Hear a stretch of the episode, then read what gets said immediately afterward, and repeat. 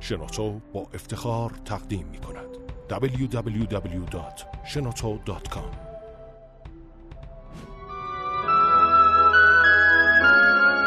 کاوشگر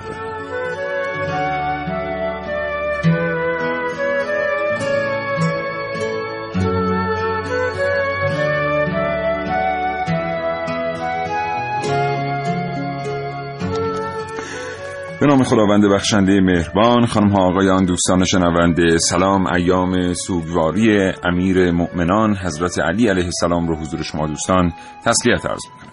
شنونده برنامه کاوشگر هستید زنده از شبکه رادیویی جوان.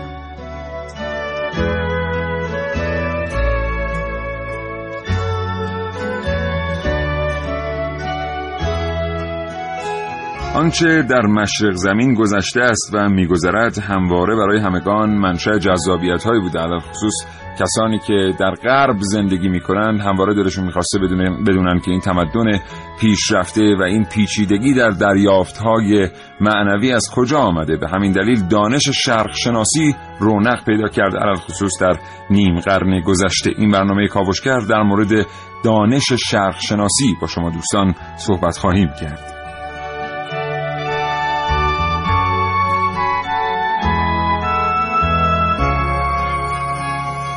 یکی از اهداف برنامه کاوشگر پر کردن خلع مطالعه برای مخاطبانشه. اگر زندگی روزمره فرصت مطالعه کردن را از شما دوستان سلب کرده این برنامه را بشنوید. هرچند خود ما هم معتقدیم که هیچ چیز در دنیا و در زندگی جای کتاب خواندن رو نمی‌گیره.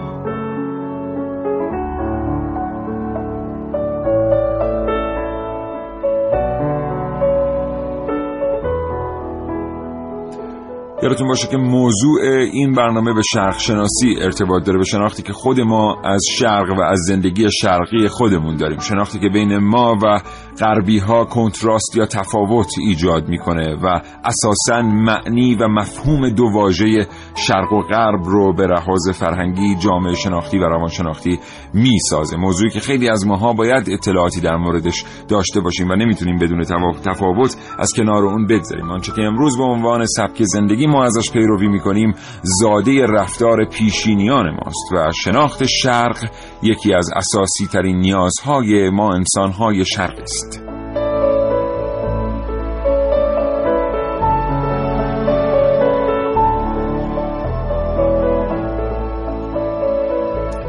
و در این کاوشگر میشنوید.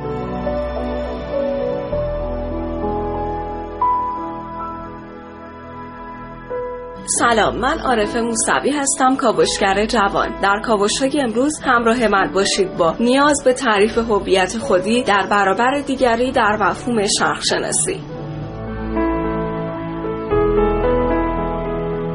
سلام محسن رسولی هستم. امروز با شما در مورد پدیده ایران شناسی در غرب صحبت خواهم کرد.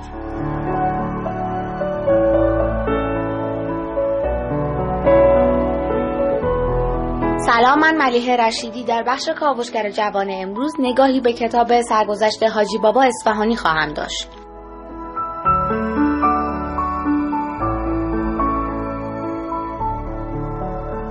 و در نهایت من سیاوش عقدایی دو گفتگو تقدیم حضور شما می‌کنم. گفتگویی با دکتر خراسانی شرقشناس تاجیک دانشگاه تاجیکستان و یکی از بزرگترین دانشگاه تاجیکستان و دکتر داریوش اکبرزاده شرقشناس و ایرانشناس.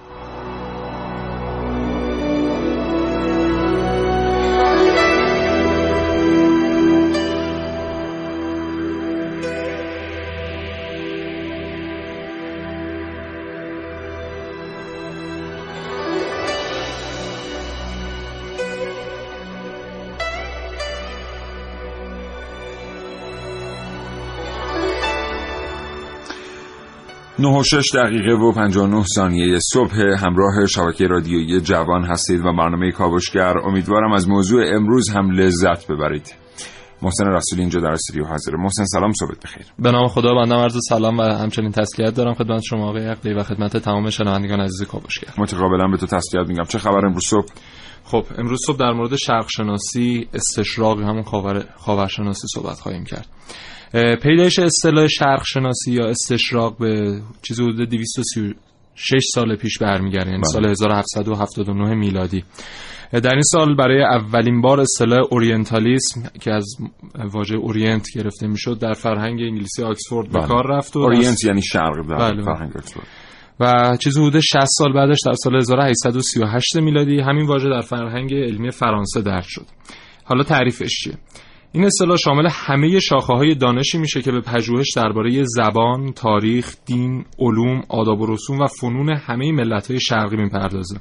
در اندیشه اروپایی جهان شرق شامل, همه ملت میشه که در شرق قاره اروپا قرار دارن.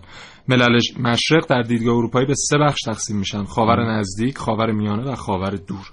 بله در مورد ضرورت بررسی اندیشه شرق شناسی رو خدمتتون ارز کنم که این نوع از اندیشه در تاریخ اندیشه انسانی منحصر به فرده چون در تاریخ چنین اندیشه‌ای وجود نداره که تعداد پژوهندگانش با وجود اختلاف در عقاید و فرهنگ و زبان و ملیت در این حد زیاد باشه تعدادشون و به پژوهش در مثلا دینی بپردازن که به اون ایمان ندارن مثل دین اسلام. بله. این اندیشه با واکنش متفاوتی از سوی دانشمندان مسلمان هم روبرو بوده و مخالفای زیادی داشته.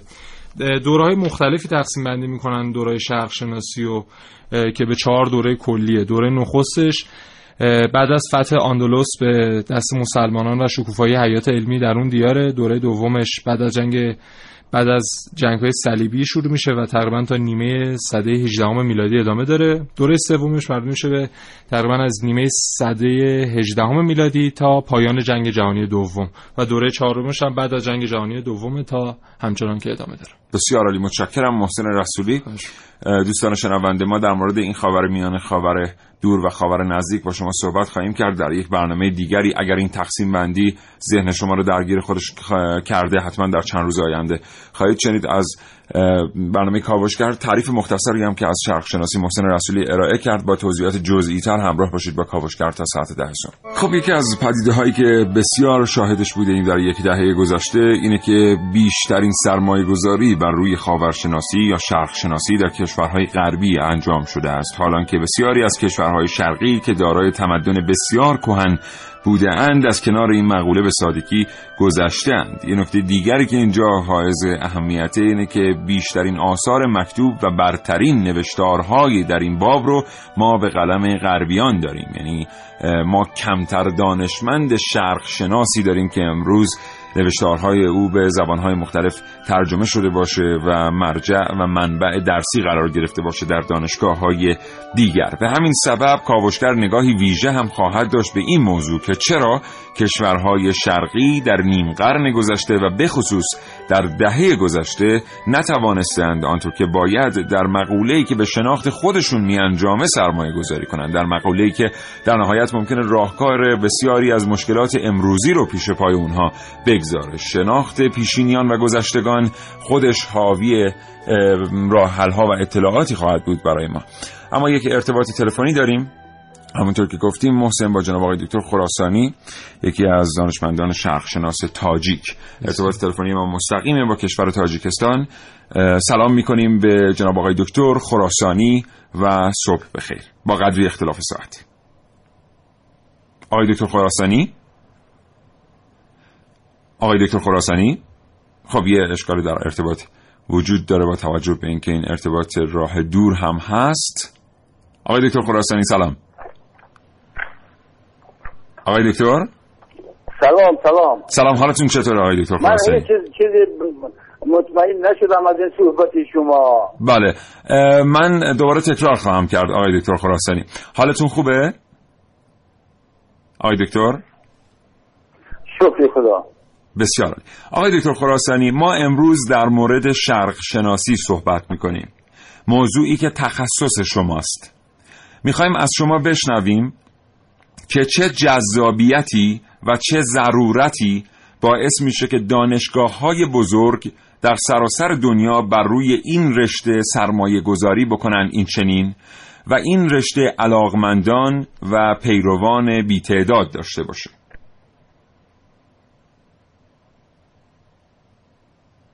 آقای دکتر؟ آقای دکتر خراسانی؟ حرفی شما با گوش من درست نه. نمی‌رسه. اه اه یه اشکالی در ارتباط وجود داره. خانم قادری خواهش می‌کنم که یه بار دیگه موضوع توضیح بدید. نمی‌فهمم نمی‌فهمم. بله. نفهمیدم. هدف شما را من نفهمیدم. الان براتون توضیح میدم همکاران من در اتاق فرمان آقای دکتر خراسانی دوباره برخواهیم گشت باز خواهیم گشت به گفتگو با شما.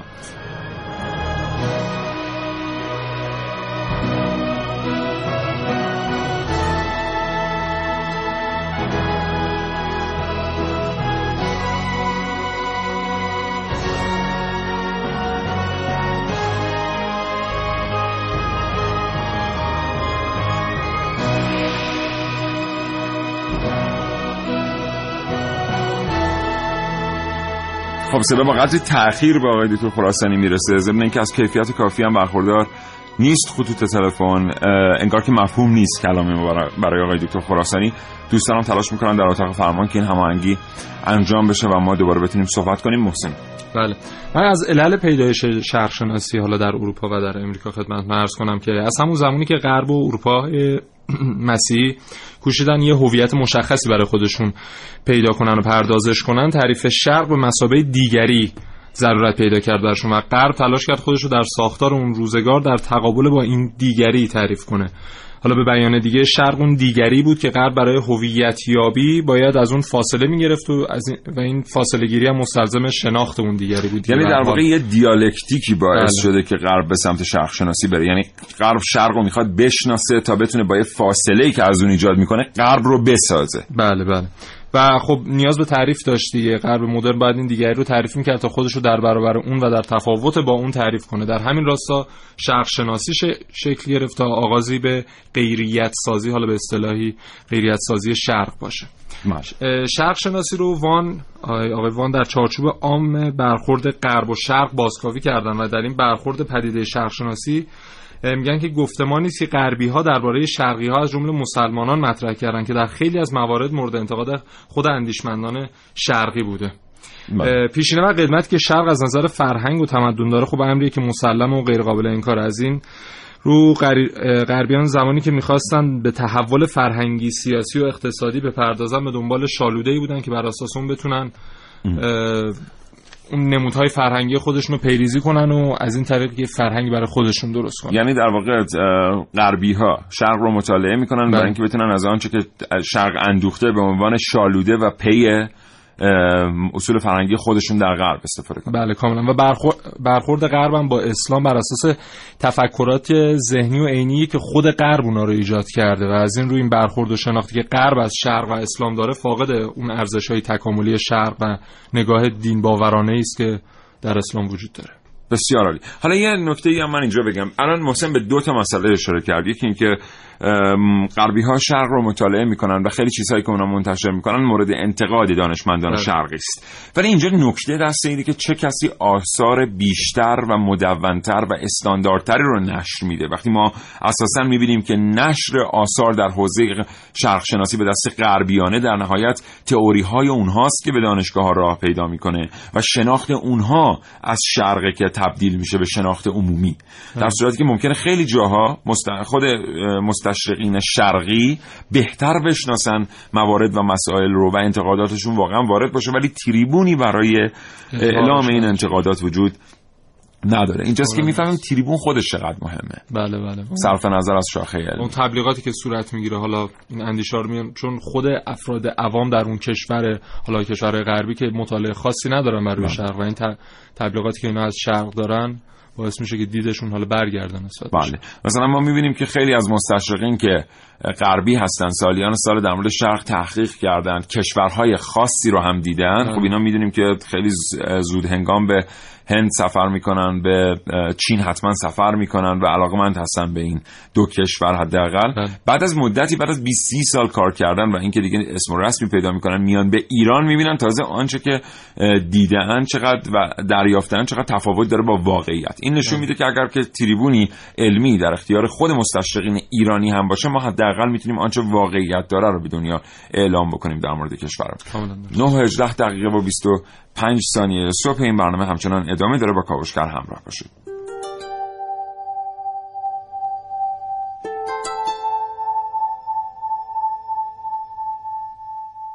عثمان آقا به سودای اینکه پوست بخارایی از مشهد بخرد و به استانبول ببرد عازم خراسان شد. آدمی فرض کنید چهار گوشه کوتاه بالا سر بزرگ گردنش به میان شانه فرو رفته مسلمانی بود پاک مراقب طاعت مواظب اطاعت و عبادت. رفتارش مرتب و منظم. در قعر زمستان هم صبحگاهان در وضو جوراب را می‌کند و پا میشست. در اول بهار کاروان رفتنی شد. ما هم بسیج سفر پرداختیم.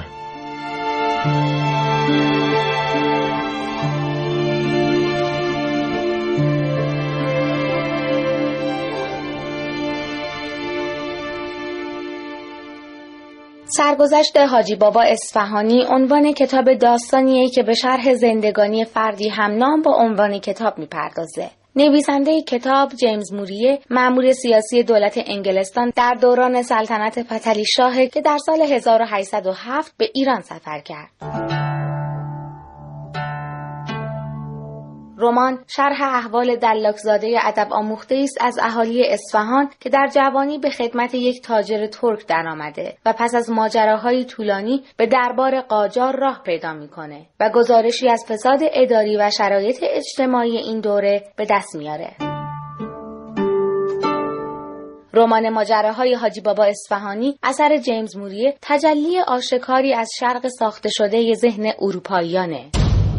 از نظر سبک ادبی موریه بین دو گروه قرار می‌گیره. از یک سو نئوکلاسیست های قرن هجدهم که عمدتا دانشمندانی با تمایلات ضد شرقی بودند و از سوی دیگه مستشرقان قرن نوزدهمی که تحت تاثیر اون دانشمندان بودند.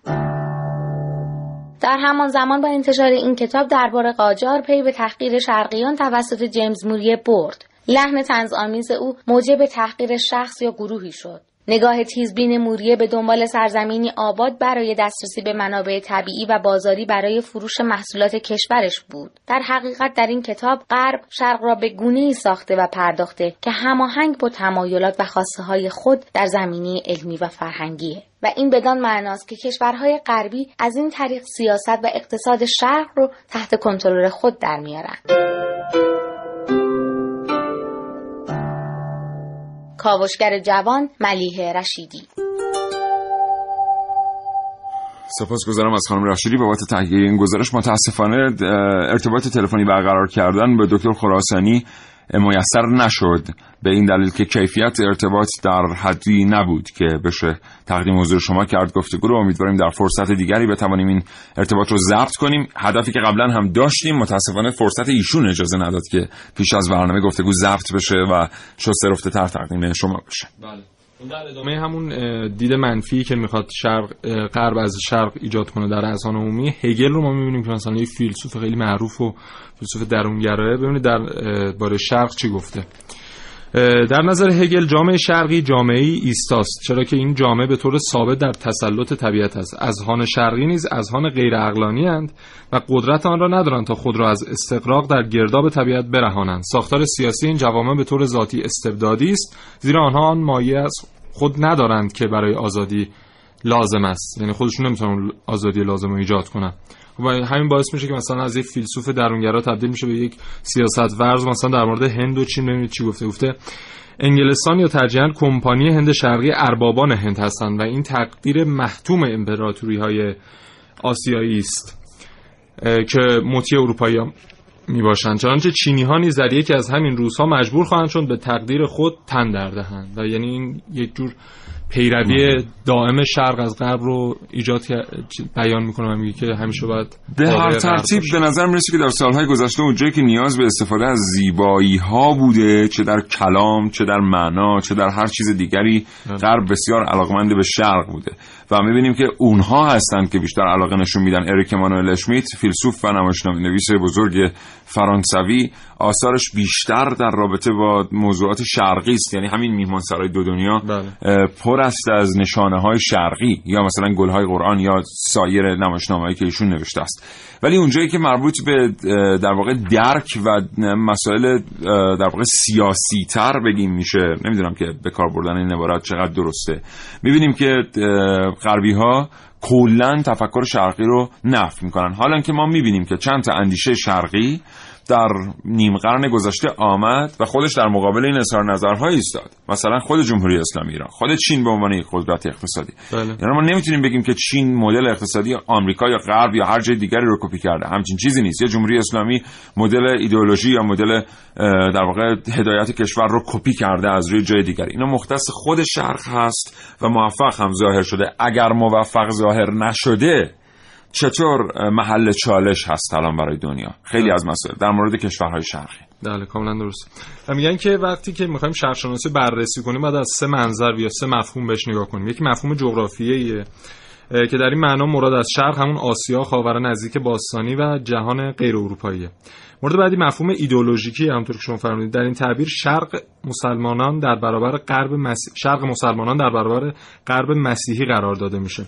و مورد آخر مفهوم سیاسیه که هنگامی که در یک مضمون سیاسی از شرق صحبت میشه در واقع به خطری اشاره داره که جهان مسیحیت غربی و دنیای سرمایه داری رو تهدید می‌کنه و این خطر تنها در اسلام نهفته است. البته در سده 20 در سده 20 سوسیالیسم نیز برای مدتی به عنوان تهدید کننده جهان سرمایه‌داری خود مشغول کرد. ببینین این چیزایی که محسن الان گفت در واقع در مورد این اختلاف بین مسلمانان و مسیحیت این یه باور در واقع شاید عمومی هم ما می‌تونیم بگیم نباشه. یه باوری که از جنگ های صلیبی میاد ما می‌دونیم که در اواخر قرون وسطا و نزدیکی به رنسانس وقتی که صلیبیون به در واقع یونان رسیدند تمام مدارس رو از بین بردن و بله. در خیلی از مدارس فلسفه از دست رفت خیلی از کتابخانه ها از دست رفت و اصولا تفکر افلاتونی از دست رفت و غرب ارسطویی اندیش شد. اما چون منابع افلاتونی در اختیار مسلمانان قرار گرفته بود که در جنوب و شرق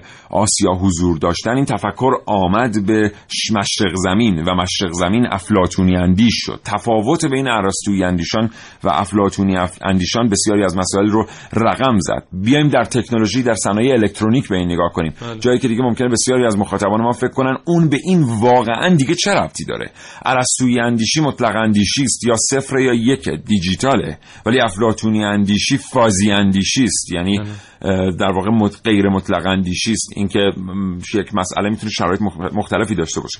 ما می‌بینیم که اختراعات تکنولوژیک غرب تفکرهای دیجیتال یا تصمیم گیری رقمی هستن. اینکه یه چیزی یا هست یا نیست. بله. ولی وقتی ما می‌خوایم در مورد سردی و گرمی هوا صحبت کنیم. که یه ماشین لباسشویی بفهمه که آب سرده یا گرمه. خب سرد از نگاه کی؟ گرم از نگاه کی؟ چقدر گرم؟ چقدر سرد؟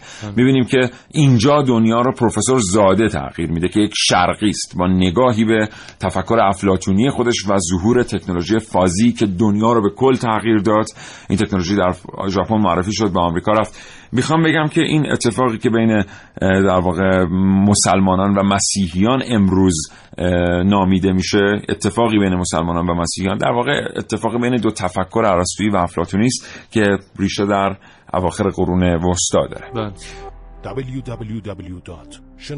خب ارتباط تلفنی ما با دکتر داریوش اکبرزاده شرقشناس و ایرانشناس برقرار آقای دکتر داریوش اکبرزاده. سلام وقت بخیر.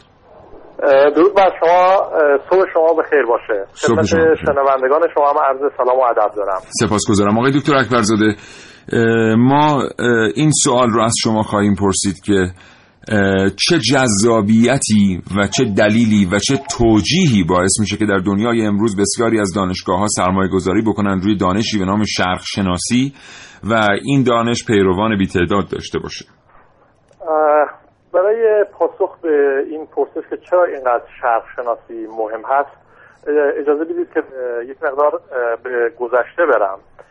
وقتی که به پیشینی شرق شناسی مراجعه می‌کنیم با برخی اصطلاحات و اتفاقاتی که در تاریخ شرق و غرب گره خورده در هم تنیده هست روبرو میشیم. اولین اطلاعاتی که در این زمینه داریم به عنوان اولین گام ها برمیگرده به اونچه که به گریک و پرشن یا در حقیقت اونچه که یونانی ها راجع به شرق و ایران نوشتن و البته بیشتر مربوط می‌شد به رخدادها مثل جنگ هایی که بین این دو تا فرهنگ صورت می‌گرفت به اطلاعاتی که نوشتن. اما بعدها در حدود قرن دوازدهم و سیزدهم یک جوری شرق شناسی کاملتر میشه و برمیگرده به در حقیقت بازدیدها و سفرهایی که غربی ها به شرق داشتن مارکوپولو را خیلی خوب می‌شناسیم در 13 میلادی. اما شرق شناسی به مفهوم علمیش از اواخر قرن 18 هم و اوایل قرن 19 هم در حقیقت شروع میشه. این یک پیشینه‌ی کلی است. وقتی وارد حوزه تخصصی شرق شناسی میشیم Oriental Studies در حقیقت که یک خیلی کلی هست. به زیر مجموعه های مثل Iranian Studies ایران شناسی به Turkish Studies Indian Studies هند شناسی و غیره تبدیل میشه. غنای فرهنگی این کشورها از یک سو اما واقعیت این هست که داستان شرق شناسی با یک طمع و در حقیقت چپاول باید بگیم گره خورده. یعنی وقتی غربی های بسیار فقیر به این منطقه از جهان آمدن و دیدن که سرزمین های بسیار ثروتمند هست اولین گام های شهرشناسی با مسئله غارت و چپاول روبرو است و دیدن که این کشورها به لحاظ زیرزمینی چه سرمایه های عظیمی دارند. بحث بعدها نفت و گاز که همه ماها می‌دونیم و خود به خود دیدن که چه فرهنگ غنی هم این مردمان دارند. و از اونجایی که خب کشور غربی از همه زمینه فقیر بودند شما در پیشنی شهرشناسی می‌خونیم که آثار حجیم و بزرگی که از بین النهرین یعنی عراق امروزی به دست اومد و با وسایل اون روزی وقتی می‌خواستن با کشتی به بریتانیا یا فرانسه ببرن بیرحمانه قطعه قطعه کردن و بردن در اونجا در موزه هاشون به هم چسبوندن و هنوز که هنوز سرمایه های عظیمی از این به دست میارن بنابراین اصل بحث این در حقیقت یک بحث مالی و طمعی بود که غربی ها پس از کشف شرق در حقیقت باش روبرو شدن بله. و بعدها اینا اومدن وارد حوزه های تخصصی کردن من نمی‌خوام بگم همه کسانی که شناس هستند در حقیقت به نوعی با شیطنت و تفکر انحرافی روبرو هستند ولی واقعیت این هست که اونها با تخصصی کردن شرق شناسی در گرایش های مختلف سعی کردن به اون اهدافی که می‌خوان خیلی حرفه‌ای تر و خیلی بله. دقیق تر دست پیدا بکنن این یک نگاه خیلی کلی بحث شرق شناسی هست. اگه سوال دیگری باشه من در خدمت شما هستم. سپاسگزارم. بله هست. اون سوال اینه که ما در مطالعاتمون دیدیم که غربی ها به خاطر اینکه نیاز به یک دیالکتیکی داشتن نیاز به بله. یک چیز متضاد با آنچه دارند داشتن نیاز به یک مبدع متضاد داشتن که بتونن خودشون رو بر اساس اون بسازن بر روی شرق شناسی سرمایه گذاری کردن. یا حداقل بخشی از دلیل سرمایه گذاری بر روی این دانش این بوده است. چقدر این درک قابل اعتناست و قابل باوره؟ ببینید واقع... واقعیتی که من همینجور که عرض کردم غربی ها با یک طمع به سمت شرق اومدن.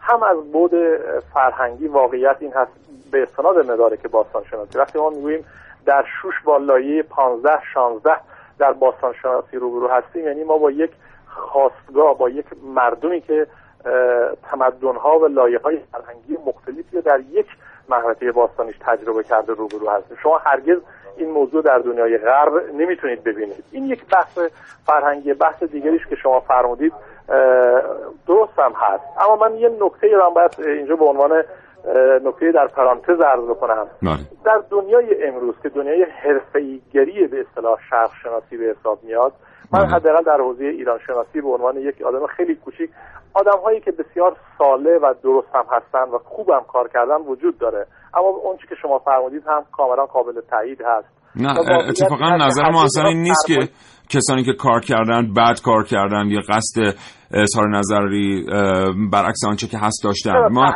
زیاد صورت ما تحقیقاتی که انجام دادیم اینه که نشون میده قریب به 30 40 درصد در واقع مسائلی که منتشر شده از طرف غربی ها شرق شناسان ایرانی مثل خود حضرت علی یا خیلی کسان دیگر که هم رشته شما هستن بهشون اعتراض دارن. یعنی مثلا اونا در مورد موارد فرهنگی ما ریشه های رو ذکر کردند و بهش اعتراض به عنوان مثال یکیش اگه اجازه بدید آقای دکتر اگه فرصت شما دارید پشت خط بمونید من عرض کنم. مثلا در مورد فارسی دری.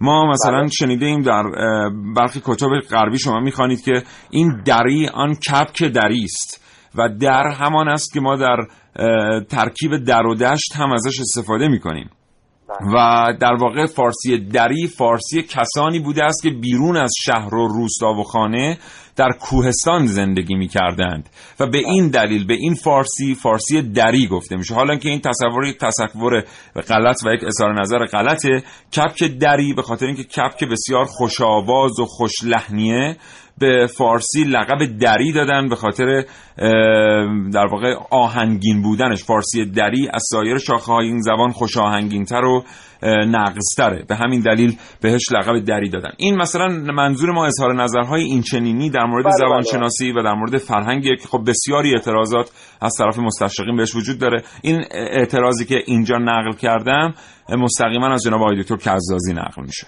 بله بله. البته من ارادت دارم خدمت آقای دکتر کزازی چون اسم بردید. بله. در بحث دری اگه من بخوام وارد بشم که یک بحث خیلی تخصصی هنوز ما این سوال برامون وجود داره، بله. چرا که چرا دری آیا در دربار بوده آیا مسئله دیگری بوده اما اگه من بخوام اه، تکمیل بکنم فرمایش شما را و به این انحرافات یا تحریف هایی که صورت گرفته خب خیلی رفرنس های دقیق تر و علمی تر وجود داره بله. شما ببینید یک بحث خیلی واضح در مورد خلیج همیشه فارس ما هست بله. مسئله است که ما خیلی بهش حساس هستیم بخشی از هویت ما هست من اسم نمی‌برم اما شرق شناسان و ایران شناسانی بودن که قبل از انقلاب Persian Gulf را به کار بردن اما امروزه از یک عبارت جعلی دیگه به کار می‌برن اون بله. محقق و دانشمندی که میاد به خاطر پول خودش رو میفروشه بله. خب یک فاجعه است مجله Orient در کشور فرانسه که یا بسیاری از مجلات Oriental Studies که سالهای اورین اورینتالیا که روی ایران متمرکز بودن امروز به دلایلی تغییر جهت دادن و روی مسائل رد استادیز کار می‌کنن امروز ما در کشورمون نه تنها در کشور ما در بسیاری از نقاط جهان گمان نداریم تردیدی نداریم که آذری یک ایرانیان دیالکت هست یعنی یک بله. گویش کاملا ایرانی است ولی بله. امروزه شما در مطالعات ترکیش استادیز اگه در. وبسایت چک بکنید می‌بینید که آذری به عنوان یک گویش ترکی مطرح است. آیا مراقعی که در قرن هشتم این همه اصطلاحات و کلمات زیبای آذری رو در دیوانش به کار برده ترک بوده؟ اصلا جایگاه ترک ها زبان ترکی با گویشی که آذری هست و در حقیقت بسیار متفاوت هست از آنچه که در ایران شناسی بله. می‌شناسید اینها کمترین تحریفاتی است که انجام گرفته واقعیتش. پولهایی است که خرج شده انحرافاتی است که صورت گرفته. و بله. مسائل زیادی پشت این اتفاقات هست. بخش مهمش هم غنای فرهنگی ایران است. ببینید من در یک بازدیدی که از یکی از این کشورهای عربی داشتم. خب شما هر جای خلیج همیشه پارس و در کرانه های ایران در منظورم بحث باستان شناسی زیر آب هست حفاری بکنید کرانه های پارس رو حفاری بکنید آثار بسیار مهمی در سیراف در بوشهر در ه- تا بریم به مکران برسیم اصلا. پیدا میشه. ولی این گروه بسیار معتبر از یک دانشگاهی در انگلیس. پس از دو سال کار در این کشور عربی نتونسته بود هیچ چیزی در زیر آبای خلیج فارس پیدا کنه. و طبعا اینها موقعی که یک کاری رو چاپ کردن دست به یک سری تعریف هایی زدن که شاید جای بحثش در این نه، برنامه. نباشه. سپاسگزارم عظمت فرهنگی ایران زمین هست. بله. خیلی سپاسگزارم آقای دکتر از فرصت. ارزشمندی که در اختیار ما قرار دادید. آرزوی موفقیت می‌کنم. برای شما. آقای دکتر اکبرزاده امیدوارم فرصت های دیگری باشه با شما صحبت کنیم به خدا امیدوارم. در یه فرصت بهتر حتما حتما سپاسگزارم. خدا آرزوی نگهدار. موفقیت دارم متشکرم خدا نگهدار. اما دوستان شنونده چند تا پیامک خیلی جالب برای ما اومده چند تا پیامک فوق العاده برای ما اومده بریم برگردیم پیامک رو خدمتتون بخونم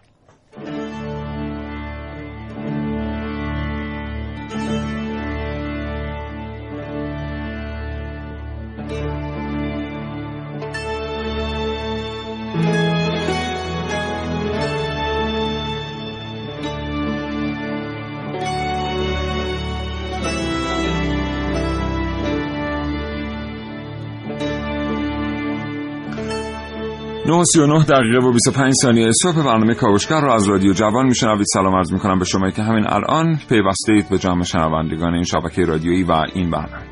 محسن چند پیامک برای ما اومده. خب. من واقعا بعضی وقتها از پیامک هایی که برامون میاد یه کمی دلخور میشم. واقعا یکی از اون موارده و یه مقداری سردرگم. حالا من پیامک ها رو برای تو می‌خونم ببینم که نظر تو چیه. چون کس. دیگری اینجا نیست. حالا دوستان دیگه هم می‌تونن اعلام نظر کنن به من کمک کنن برای اینکه بتونم دیدگاه خودم رو درست کنم. دوستی پیامک دادن گفتن سلام آقای عقدی برنامهتون خیلی سیاسی و هدفداره. متاسفانه همه چیز سیاسی شده حتی برنامه شما. کدام قسمت برنامه ما دوست عزیز سیاسی بوده؟ خواهش می‌کنم. بفرمایید که ما کجای برنامهمون واقعا سی ما داریم در مورد شرق شناسی صحبت می‌کنیم. آثاری که در این رابطه منتشر شده.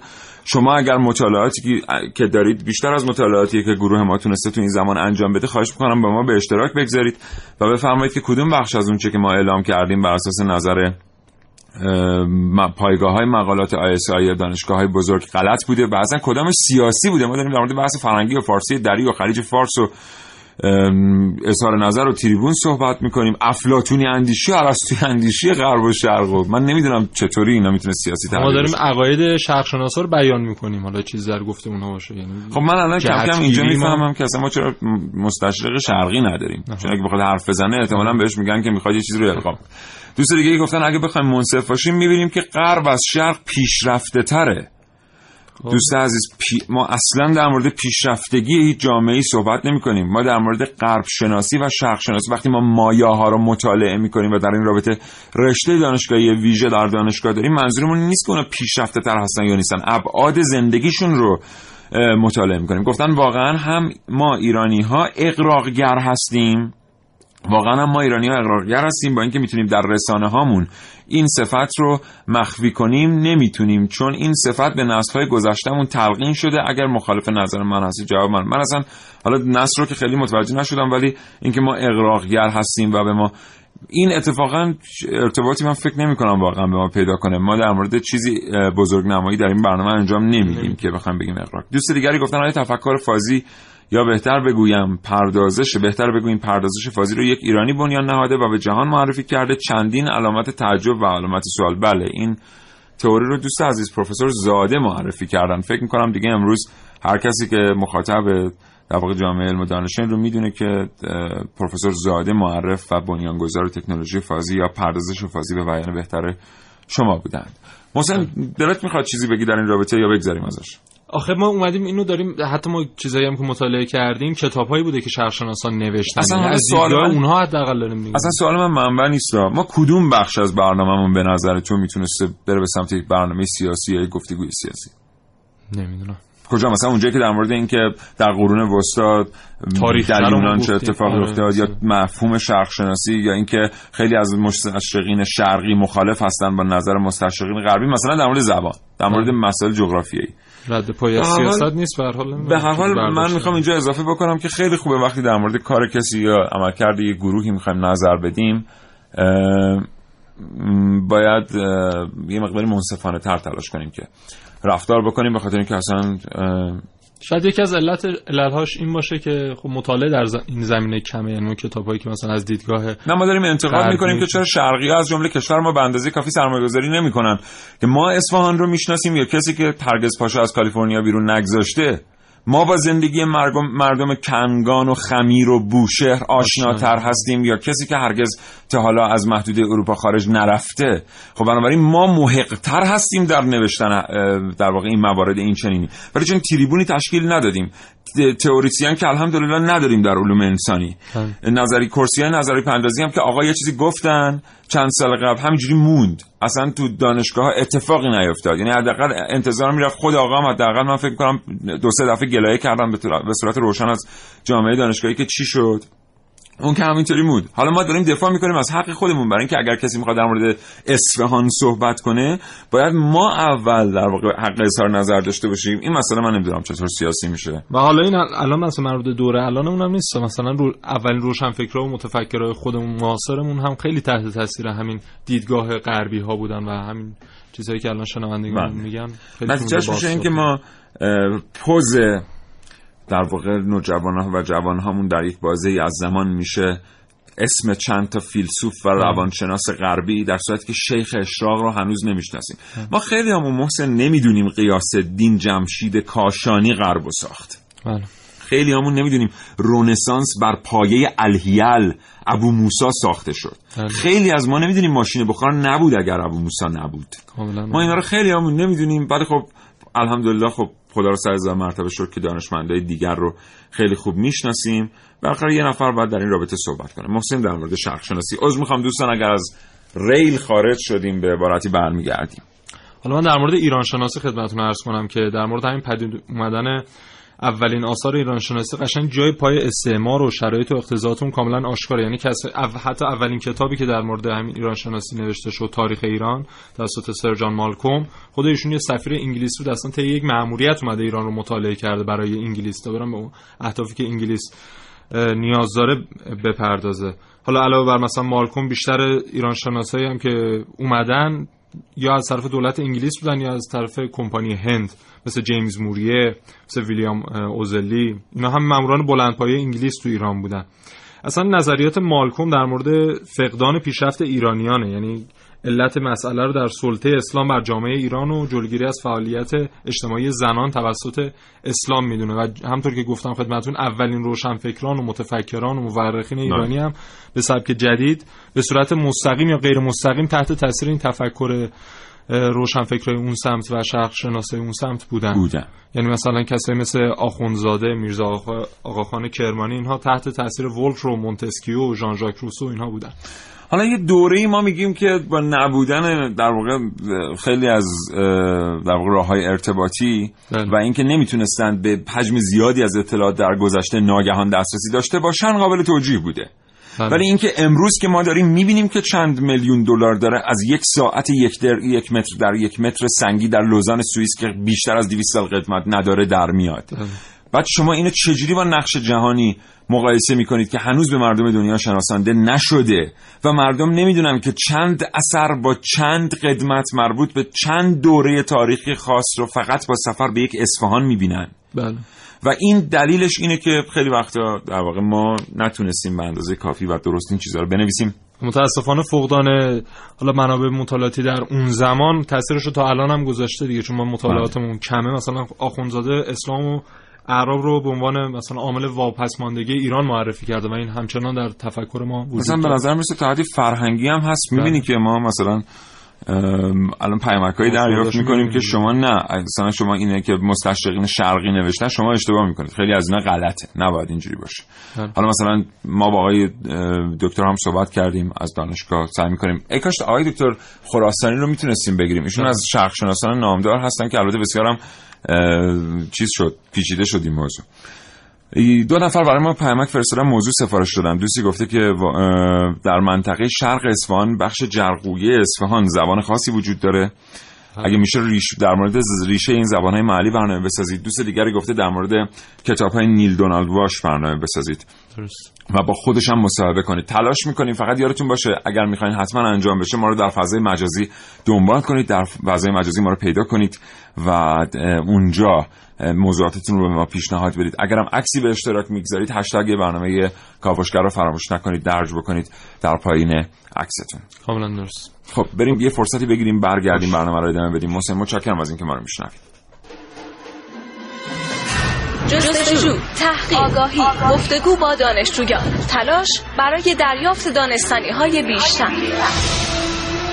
کاوشگر جواب شرق همواره در برابر غرب به عنوان دیگری تصور می شد که از این طریق غرب خود را تعریف می کرد و هویت خود را بر این اساس استوار می ساخت. به نظر نویسنده کتاب شرق شناسی، مدرنیسم و جهانی شدن مسئله فرهنگ های دیگر از زمان هردوت مشکل اصلی مردم شناسی بوده است. بدین ترتیب در این دیدگاه شرق به عنوان دیگر در غرب به تصویر کشیده می شود که عمدتا دیگری منفی بوده است و نشان داده می شود. در حالی که تعریف اصلی با این قضیه متفاوت است. شرق بخشی از طبقه بندی اخلاقی غرب بود. در کتاب فرهنگ و امپریالیسم ادعا شده که هویت جدید غرب به وسیله مستعمرات آن تعریف شده است. این مستعمرات فقط اماکن فیزیکی در یک جغرافیای سیاسی نیستند بلکه آنها مرزها و محدودیت های آگاهی ما را با توصیف طرز فکر ما تعیین می کنند بنابراین شرق شناسی یک ترازنامه از جنبه های منفی بین غرب و شرق تولید می کند اما برخی از شرق شناسان نیز با انگیزه های شخصی از قبیل حس کنجکاوی به مطالعه شرق روی آوردن و به نتایج بسیار جالبی رسیدند.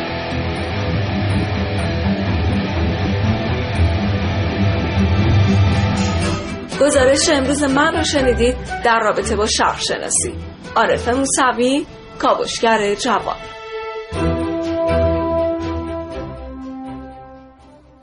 البته محسن ابزارم خیلی مهمه. ابزار ابزارهای. معرفی مختلف. مثلا ببین غرب میاد یه ایندیانا جونز می‌سازه. بله. بعد خیلی چیزا رو واقعا موفق میشه معرفی بکنه. واقعا. فرض کن ما مثلا می‌تونستیم معادل هایی بسازیم که شرق رو معرفی بکنیم. ما حتی آثار پویانمایی قابل اعتنا نداریم در این رابطه. تو سینمامون سینمامون البته تلاشی شد ولی خب آنچنان نبود که بشه معرفیش کرد به عنوان کالا حداقل ارزش کرد به غربی ها تا اثر جهانی نداریم نه کاملا واقعا. من در مورد رویکردهای نو در شرق شناسی خدمتتون میگم که چجوری تغییر کرده زاویه دیدشون و دارن در حال حاضر چه چیزهایی رو بررسی می‌کنن. مرحله نوین مطالعات اسلامی در غرب در سه دهه اخیر با توجه به مؤلفه‌ها و متغیرهای زیر شکل گرفته که خدمتتون عرض خواهم کرد. پست مدرنیسم رونق مباحث فلسفی زبانی و هرمنوتیک پیامدهای شورای دوم واتیکان تبدیل مهاجران مسلمان به شهروندان اروپایی که خیلی شاهدش بودیم در چند سال اخیر و پیروزی انقلاب اسلامی ایران یعنی اینها مباحثی که در حال حاضر دارن بررسی می‌کنن و از زوایای مختلف بهش می‌پردازن یعنی دیگه از اون چه می‌دونم گذشته اسلام و تأثیری که مثلا اعراب گذاشتن بر چیز یه مقدار اون رو کرد و یه مقدار کاهش دادن و بله. اومدن دارن به اینها می‌پردازن. بله. متشکرم حسین دوستان ممنونم از اینکه با ما همراه بودید. امیدوارم این برنامه رو پسندیده باشید. اینم اضافه بکنیم که اظهار نظرهای شما به هر ترتیبی که باشه برای ما ارزشمنده و اهمیت داره. و امیدوارم که فرصت داشته باشید در روزهای آینده هم برنامه کاوشگر رو تنها نگذارید. محسن متشکرم از اطلاعاتی که به اشتراک گذاشتی. با تو خدافظی خدا نگهدار.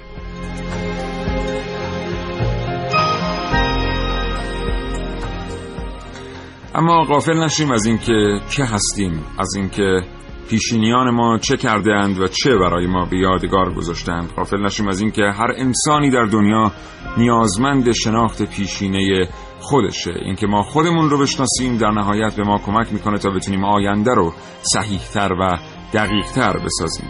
امیدوارم فردا نه صبح دوباره کاوشگر رو همراهی کنیم آدمی فربه شود از راه گوش. خدا نگهدار.